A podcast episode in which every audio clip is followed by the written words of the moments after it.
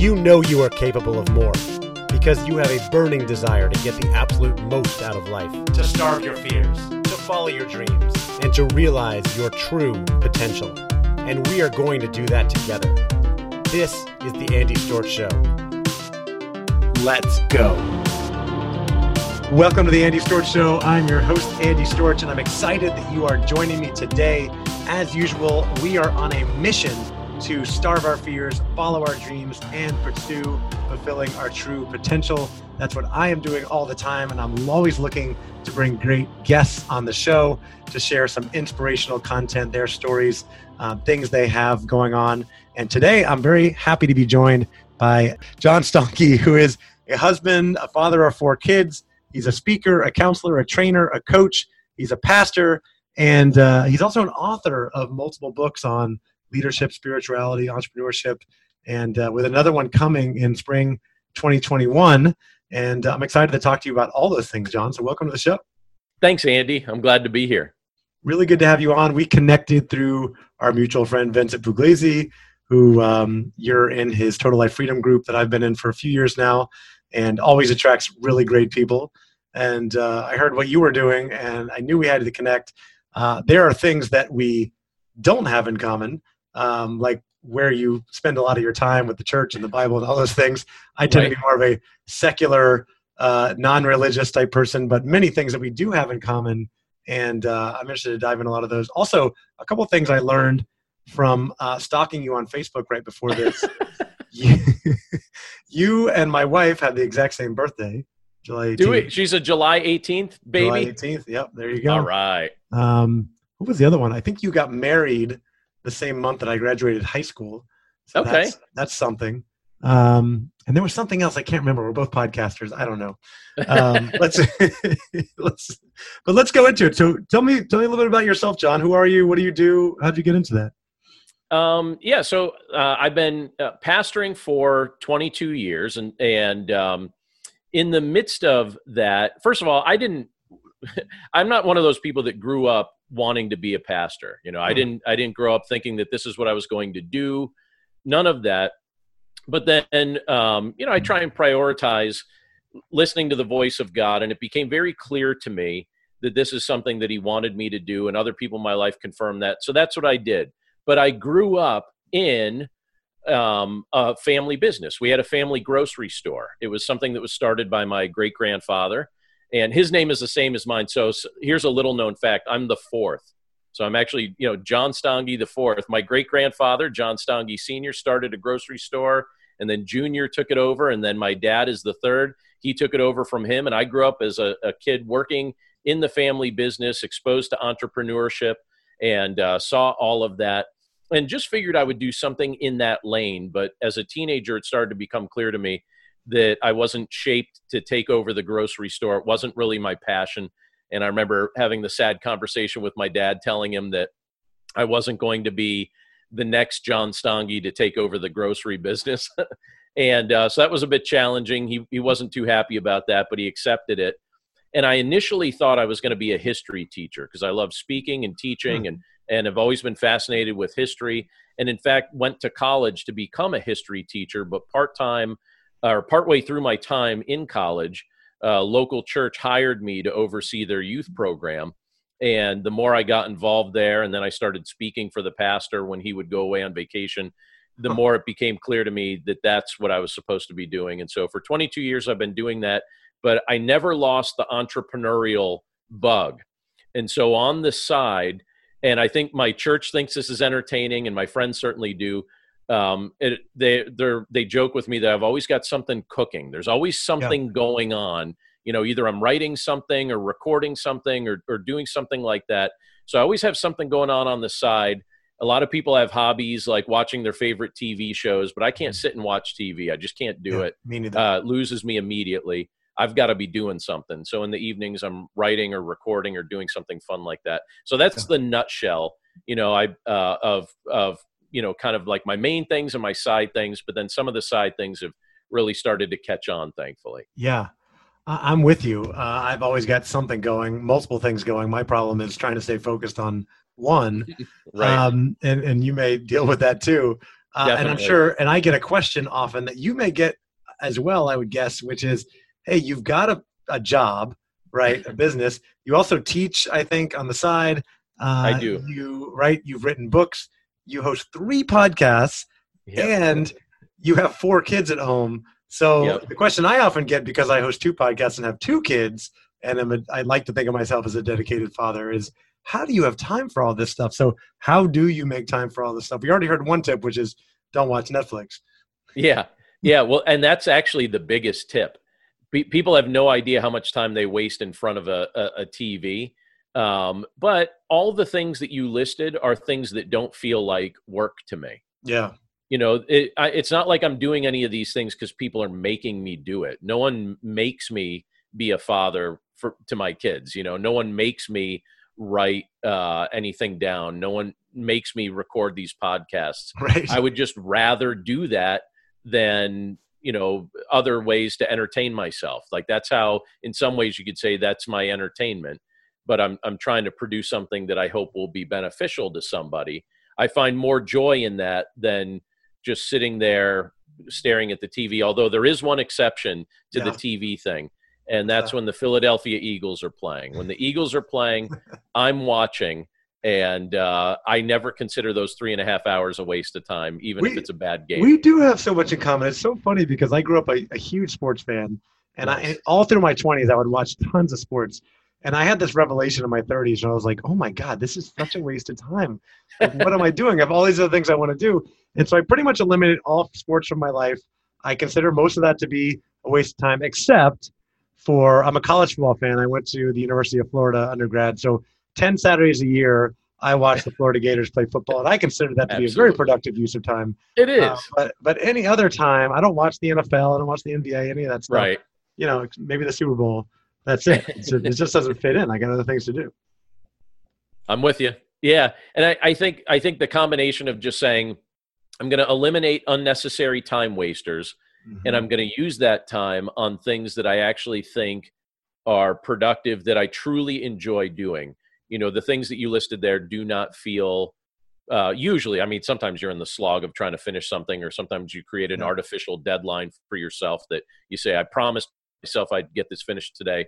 So some of those things can feel a little like work sometimes, but most of the time they don't feel like work. I, yeah. I, I usually find myself saying, I'm really glad that I get the opportunity to do this. Right. And if you start some things, you, you give yourself obligations, right? I started this book. I really should finish it. Or, you know, I've been hosting this podcast for a while. People rely on it or listen to it or right. love it. Um, I, I should do it. And I'm sure there's days when you're less excited than others, but Definitely. these are all things you enjoy doing. You said you don't have to do any of these things the funny thing that is that you know one of the things I like to talk about is that most people, most things in life that people say I have to do this or they feel like they have to do it are not things that they actually have to do. Right.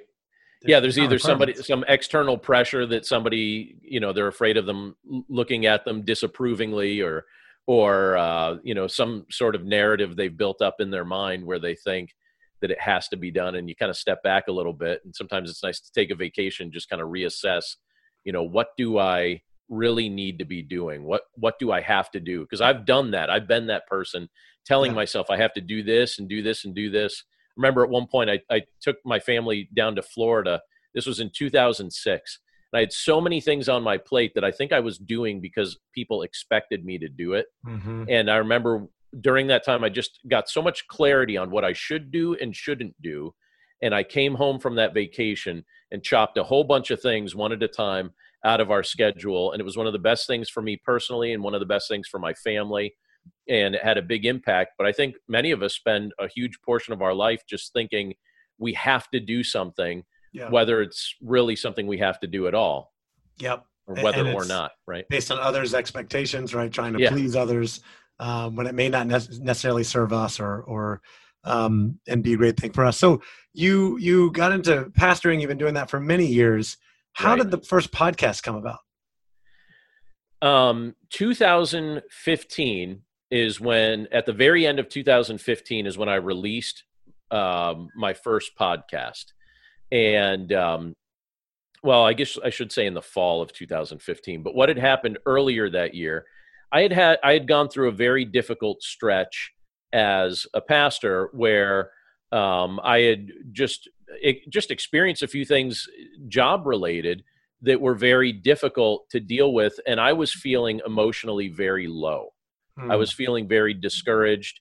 Uh, I was beating myself up a lot about just all, all sorts of things, and even questioning w- whether or not I, I, was still even good at, at doing this. You know, I just I started thinking to myself like maybe I've done what I can, and and uh, I'm just discovering the limits of what I'm able to do, and and I need to accept that. Um, I had you know been on the receiving end of just some really unhelpful criticism and and mm. stuff like that. I was just feeling discouraged, and um, in the midst of that, I discovered podcasts. I hadn't really listened to them a whole ton prior to 2015. I knew they existed, but just kind of on a whim, the one day I just decided to search for a podcast um, that was about earning forms of passive income. Yeah, I just hmm. searched for passive income. Yeah. Uh, or pers- I was like personal finance, passive income is something I put in the the uh, you know the feed there. Yeah. And I found some stuff related to that. And I started listening to it, and because it was so different from what my day to day life as a pastor is like, I found it refreshing. I just found it useful. And then I started listening to podcasts about sports biographies. Hmm. and listening about other people's lives helped me not to overthink my own life and overthink my own problems. And it was helping me sleep better at night. It was helping me find moments of respite during the day. It just was a useful thing for me as far as where i was at mentally and emotionally.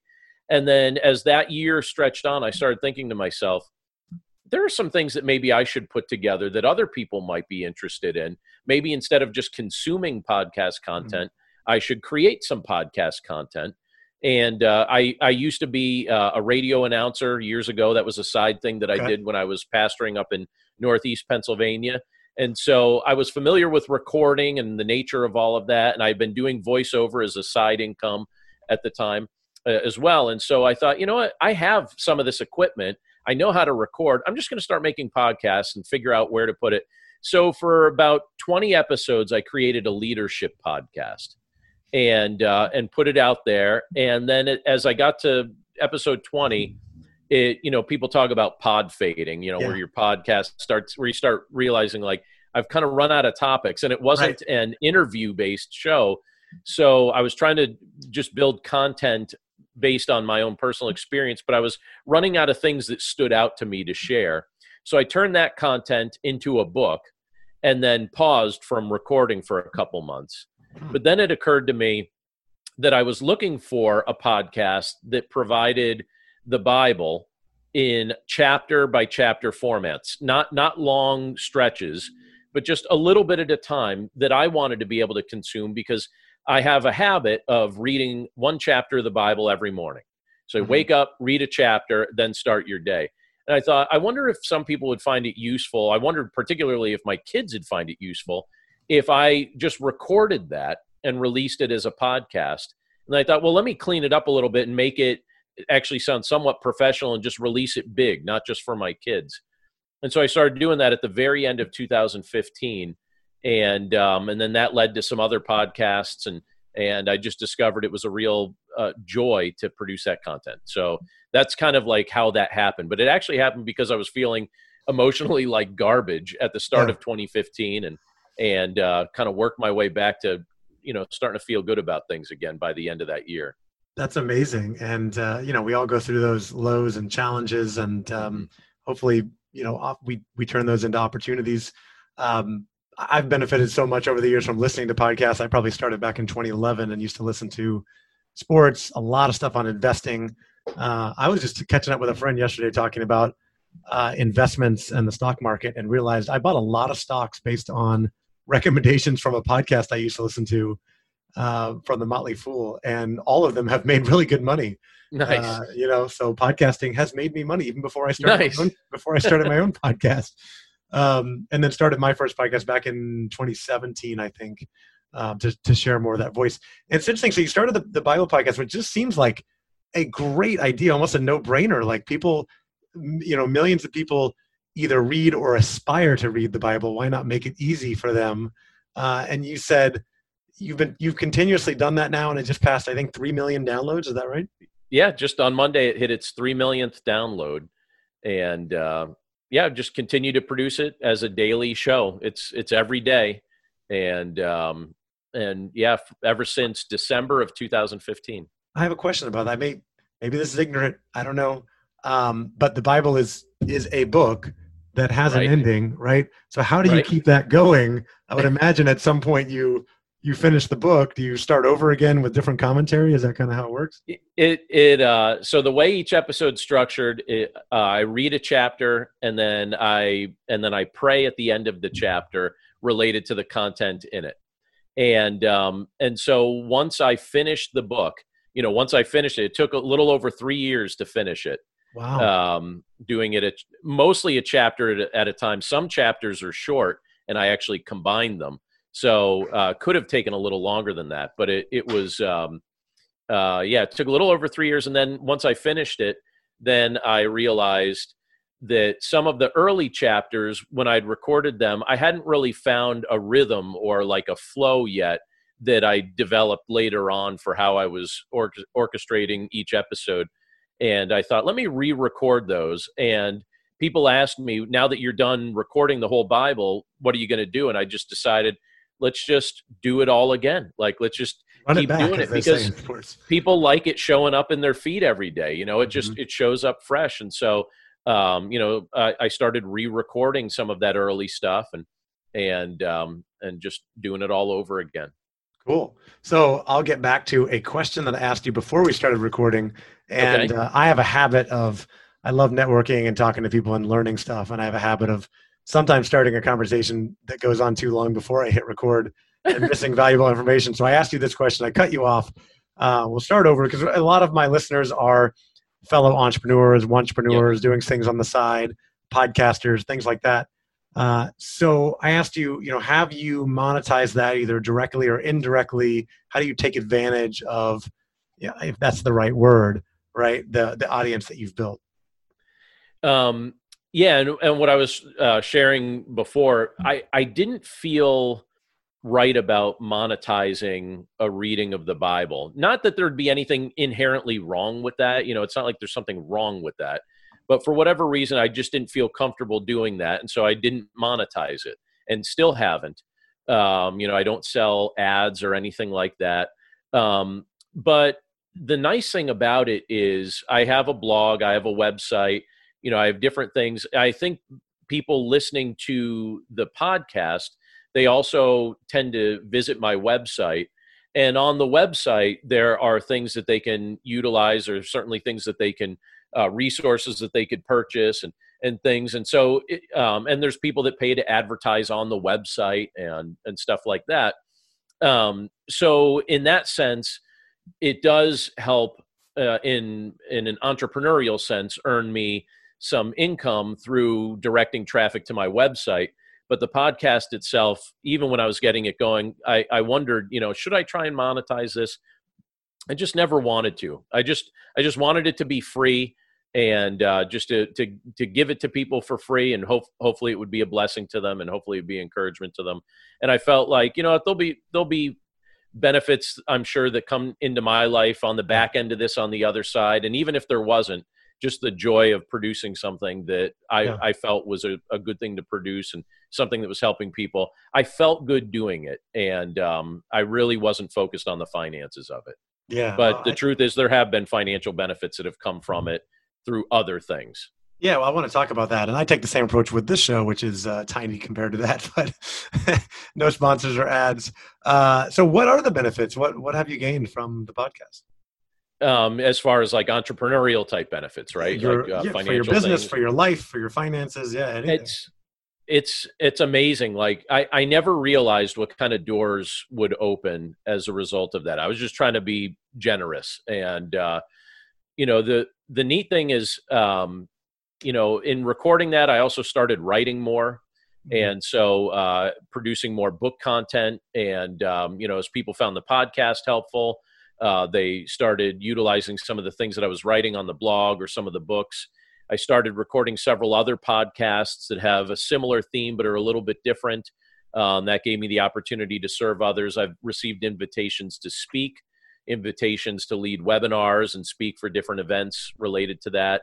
Um, you know, there are companies that have requested now that the website and the blog get good search traffic uh, and are ranked. Google sent me something the other day that there's at 14 of my pages that for their search terms rank number one in Google on that specific term if someone wow. goes to it. I got the report the other day. That cool. took years to build up. You know, that right. wasn't like an overnight thing. It was just yeah. years of putting content out that people found helpful, but people pay to advertise on that now. And so that's certainly uh, a helpful thing. But one of the the really interesting things that came out of all of this uh, just a few months ago, I was offered a book deal with Penguin Random House. Yeah. And uh, they they gave me the opportunity to pitch them on my next book. They asked for a book proposal on my next book, and they liked the concept and offered me a, a contract to write with them. So if you asked me at the end of 2015, I mean, even when you go back to the early part of 2015, when I was just feeling sorry for myself and yeah. truly feeling a bit depressed, that if you told me that in 2020, these would be the things that you'd be asking me questions about, I would have been shocked, absolutely shocked, because it just happened so gradually, one little piece at a time. And and you know one thing would work and then that'd lead to another and uh, i'm grateful that these things are all clicking, but they definitely didn't happen overnight. And um, and yeah. you know they all tend to feed each other and kind of you know work with kind of the same theme. Sure. Yeah. The podcasts, the books. Um, how have the books done for you? You've published how many books have you published on your own? Uh, a little over twenty. Over twenty books. Yep. Yeah. Some are short and some are long. They're not all like three hundred page books, but yeah, right. it's it's. Uh, I I have to look and there's a this will crack you up but i've got several on my computer i've never published but they're totally written. I just haven't done anything with them yet. Yeah. um but yeah a little i think might be might be 22 or 23 and um and you know some are brief some are long. Uh but they've they've done well. You know that's um you know some do better than others but there are some that one of the shortest books I, I wrote has been one of the more popular books that I wrote you know, I, I wrote one particular book on overcoming anxiety hmm. uh, that I wrote in the course of one week.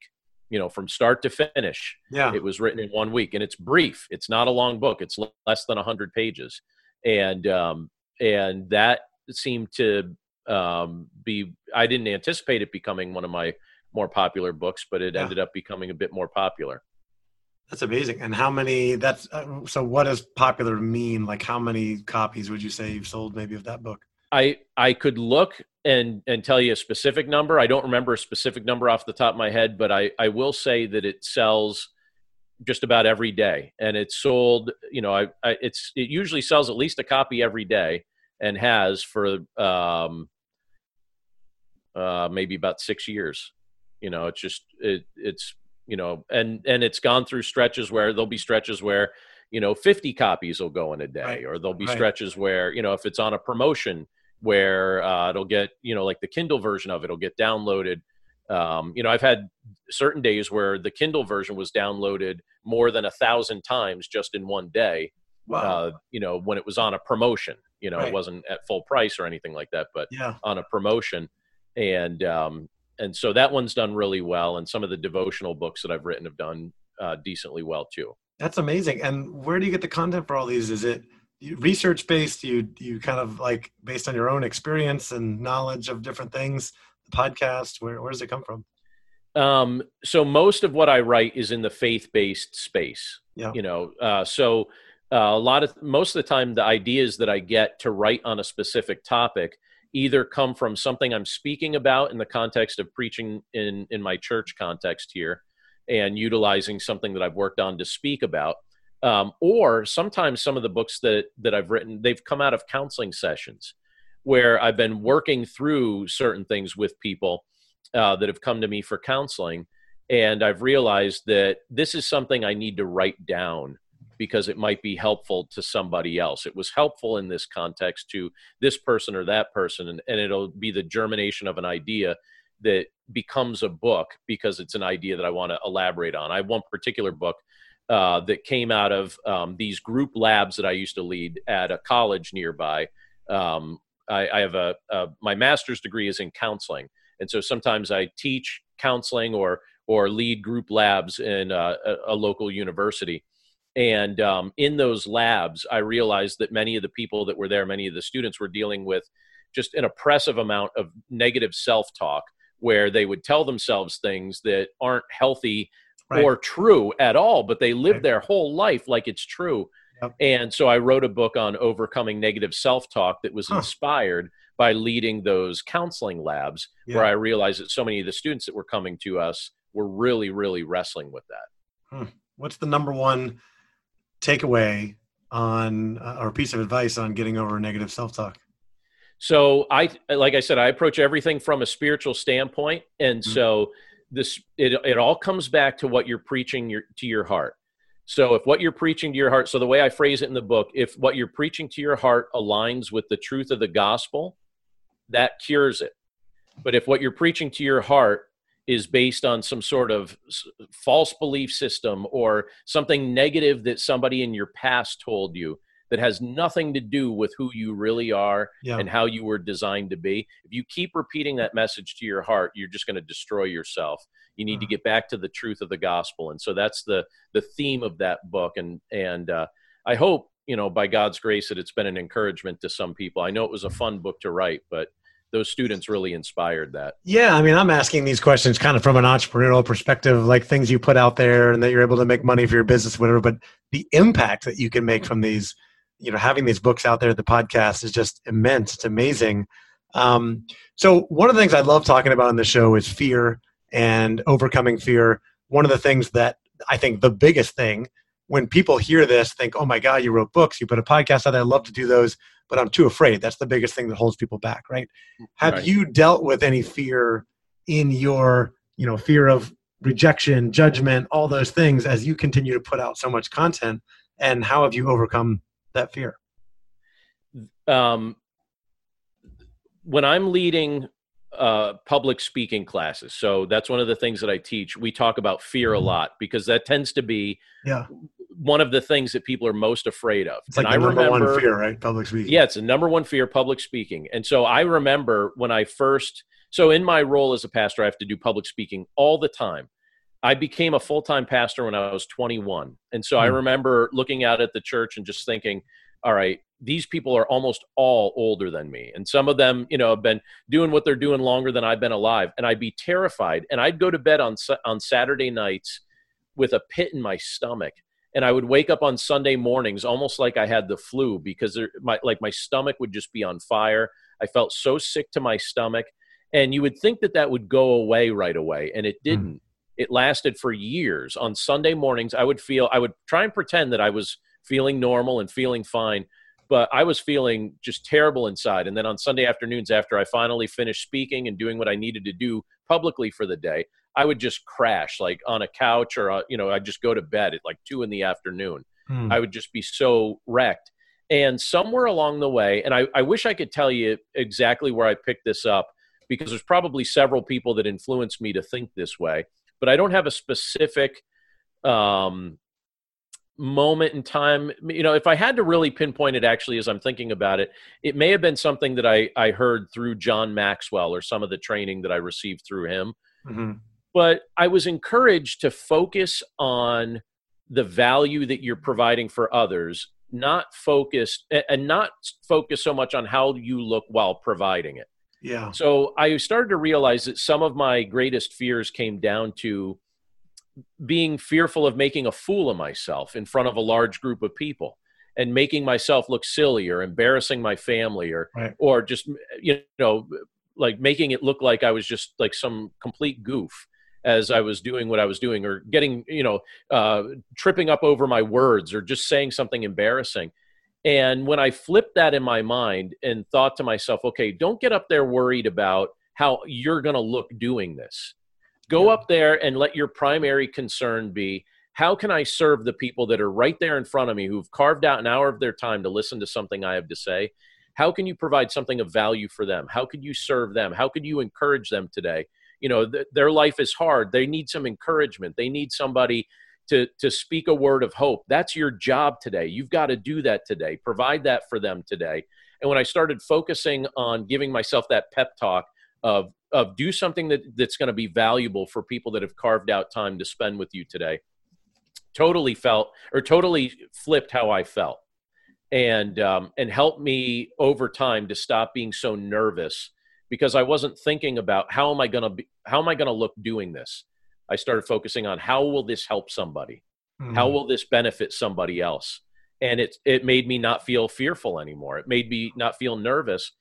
And uh, and then the other thing is just the repetition of over time. The longer you do something, the less intimidating it is. So yeah. you know these are things that I've been doing for a, a long enough time now that I've started to feel less nervous. But I'd be lying if I said I never feel some nervous. Yeah. It's just that yeah, you feel less nervous and you have to get yourself to the spot. All right, don't focus on yourself, focus on helping somebody.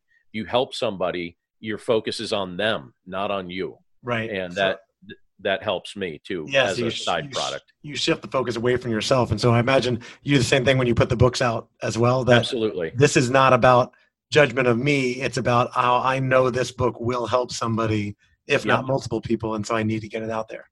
Yeah, with each chapter I'm writing, I'm thinking as I'm trying to pen it down or outline it, who does this help and how does this help them? And that's that's the where this is coming from, you know, the as far as the content.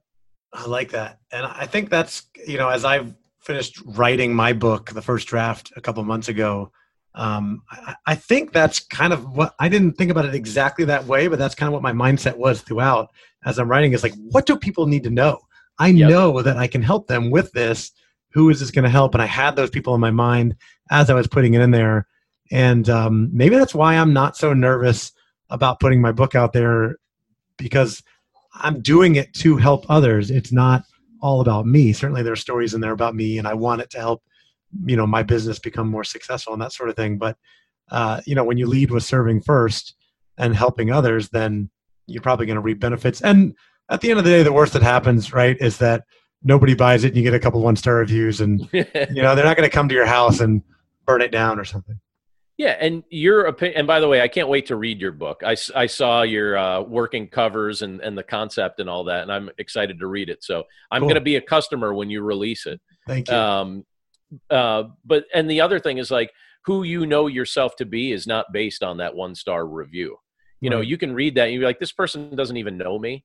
You know, I know me. Like my my my whole view of myself does not need to be based on the voice of a critic who right. probably isn't producing something. They're just tearing other people down. Mm-hmm. And uh, you know, so if someone's main skill is tearing other people down, I don't need to be somebody that buys into that.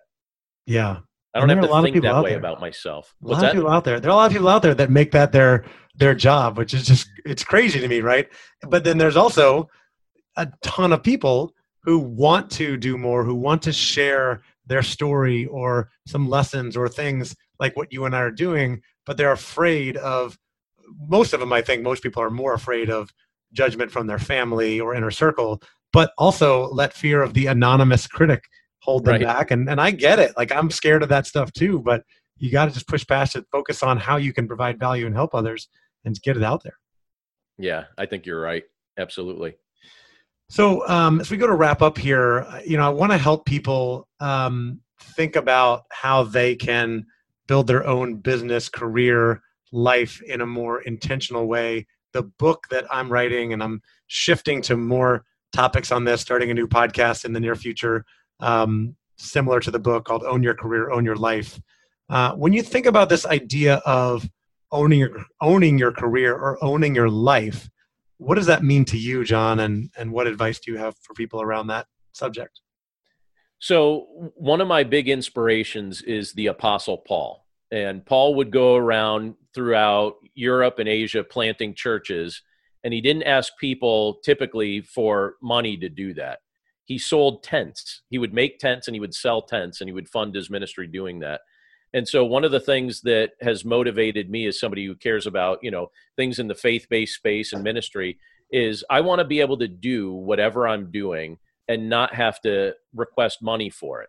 I want to be able to speak wherever I want to speak or teach or lead or do whatever and not have to ask to be paid for it, to just do it and so that motivates me to um, kind of create this this separate world from my uh, vocation, you would say, where I'm able to to uh, feed my family through the royalties that I earn from my books or through advertising on my blog or or, or whatever it may be, uh, or webinars that people pay me to to teach.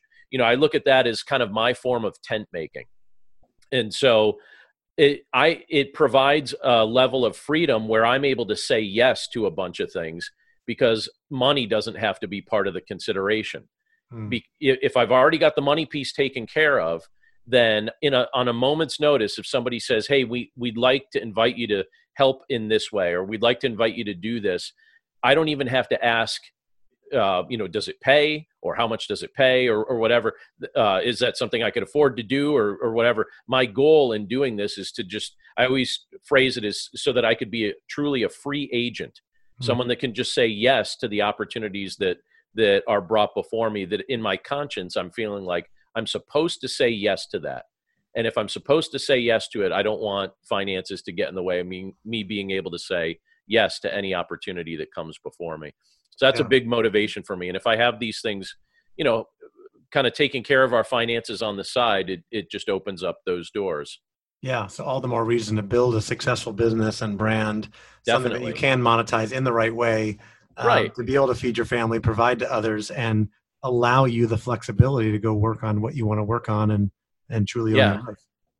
Yeah, definitely. I mean, I'm I I've always just really gravitated toward you know people producing content like you're producing, and our our friend Vincent, uh, because I I think it has applications in so many spheres. Like people tell me uh, when they hear you know that I'm in ministry and that I think about this stuff that it's not what they expect. Hmm. But I but the funny thing is it, it frees me up to be able to do more ministry it yeah. frees me up to to actually focus on the things that I actually care most about because these other details are are taken care of. And so the counsel that you give and the counsel that that Vincent gives and some of the other people that um, you know that speak in that space, it's very useful in a lot of different spheres because it lets you say yes to so many things. Yes. Well, I'm so glad I said yes, or we said yes to this interview because uh, there's some great content in here. Um, I want to ask you one bonus question because it sounds right. like number one, it sounds like every sentence you mention another side project or thing that you're doing. I'm like, by God, this guy does a lot of stuff, and uh, and it sounds like many of the things you've done have been very successful, and sometimes that's intimidating to people as well. So tell me something you've done that that you've completely failed at. Oh boy, um, side project, whatever it may yeah. be. Yeah. Oh no, I I've done I it's it's a good list. Like I've got a good list of failures.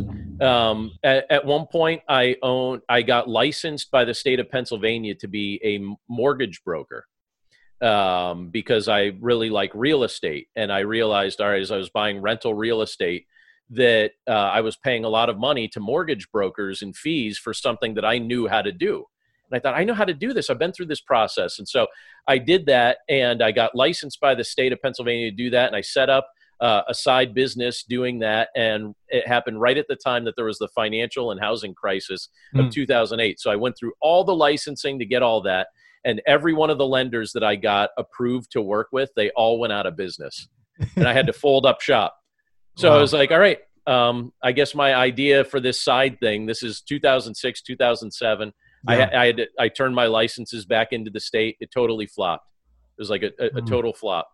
Um, I bought a um, vacation rental property up in the Poconos that did really well. And then I thought, I'll buy a second vacation property. This is a couple years later in another spot that I thought was going to do really well. And it totally flopped, Be, hmm. partly because we had to move a distance away soon after I bought it. And I ended up selling it and losing money. I mean, I sold it for the same amount I paid for it. That part was good but when I um, when I sold it, that was after spending many months paying the mortgage on it and all that. So it was a net loss. I never made a dime uh, hmm. in rental income from it, and so that was a total flop. And um, you know, the, my early podcasting attempts they flopped. You yeah. know, because I ran out of content. Right. Um, I, I have written, you know, some of my books have done well, but you didn't ask me about my books that have sold no copies. you know, and I have a I have a few books that I've I've put out there that I thought were great ideas that apparently I was the only one. Mm. so you know, it's one of those things where it's like you, you you just press on anyway. If your if your dialogue with yourself is such that you start calling yourself a failure because you went out there and took a risk and it didn't work 100% perfectly, that's a terrible thing to say to yourself. Like go out and and try again in with the knowledge that you have of you, could look at it and say, all right, now I know one thing that won't work, so I'll save myself time for the next thing uh, by process of elimination. And over time, you start to have less failures because you got all your failures out of the way. You got most of them out of the way, and you started to narrow down the things that you're actually good at, and then you start building on your strengths instead of discovering your weaknesses over and over again. And Right. so, so yeah, I've had a few. Exp- oh, I didn't even mention this. I once set up a business networking website. This is back in 2000. Uh, when was it? 2008. A business networking website. I Uh-huh. spent twelve thousand dollars to get this thing going Whoa. and uh, and I was like, all right, this is gonna be this is gonna be it, and um, it flopped, like it totally flopped. It I ended up wasting basically all of that twelve thousand plus what I spent to advertise it. It never took off. Wow. It, it like people didn't use it, and I I was I don't know what I did wrong. Did, did anything come out of that? Because one of the things I was thinking as you were talking is that, you know, oftentimes we need these failures to lead to other things. You know, we always learn lessons from that. Did anything come out of it, or did you learn anything important from that? yeah i i, I learned um, really the importance of you know you know the book like the lean startup and, Mhm. and stuff like that. Like uh, not spending a whole ton of money on the front end of things when you're still testing an idea. It saved me so much money on the uh, you know in, in this season of my life. I had made expensive real estate mistakes. I had made expensive an expensive mistake with that website in trying to get that business networking website set up. And uh, i've learned that i can do things much less expensively uh, and test it before you know end up wasting you know family finances that i shouldn't be wasting just because i thought i had like my next great idea. Like i don't know if that idea is going to even work. Might be my ne- my next worst idea. And uh, so starting lean is one of the things that i really took from some of those expensive mistakes that twelve thousand dollar mistake hurt. That one. That one That's hurt. a- I- I- That's a big one. I would be thinking about that one for a while. yeah. sure. I. I. Uh, you could tell it didn't come right back to my mind when you first brought the question up because I've buried it. I don't want Right. to think about it. Yeah. but no, that was a clunker. But it's cool to see everything that you've accomplished, uh, you know, throughout and since then, and it just proves that you know we're going. If we try a lot of things, which we need to do um, to be really successful, uh, that you know, we're going to have some failures. We can't let that failure define us. We just need to be able to learn from it, pivot, move on, figure out the next thing, and then um, let those lessons build, uh, so that you can you know create a more successful business. Yeah, definitely.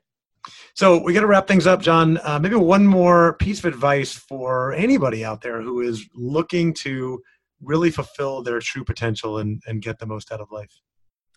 the I think one more piece of advice I'd give to people if they're willing to take the risk to do some of these things is you don't have to know everything to serve somebody. If you know something, you, you know something that somebody else doesn't know yet. There's somebody that's a year or two behind you that your experience, your your wisdom, your trial and error would benefit. And so when you're thinking about who you can help, think about the person that's in the spot you were in 2 years ago or 5 years ago think about that person. Help them get to the spot that you're at now. You got there the hard way. Maybe you can help them get there the easy way. Don't think of your audience as being the expert that you're learning from. It's not the expert you're learning from that's your audience. Your audience is going to probably be the person that is you know where you just recently were 2 years ago 5 years ago and you can help them find the easier path to get where you are by sharing your wisdom I love that. And we're all in different places uh, on the mountain on our journey. Uh, we can all learn from people ahead of us, we can all help people behind us. Um, I'm a big fan of that. Talked about that before. Uh, John, if people want to learn more from you, uh, maybe check out that website. Where should they go?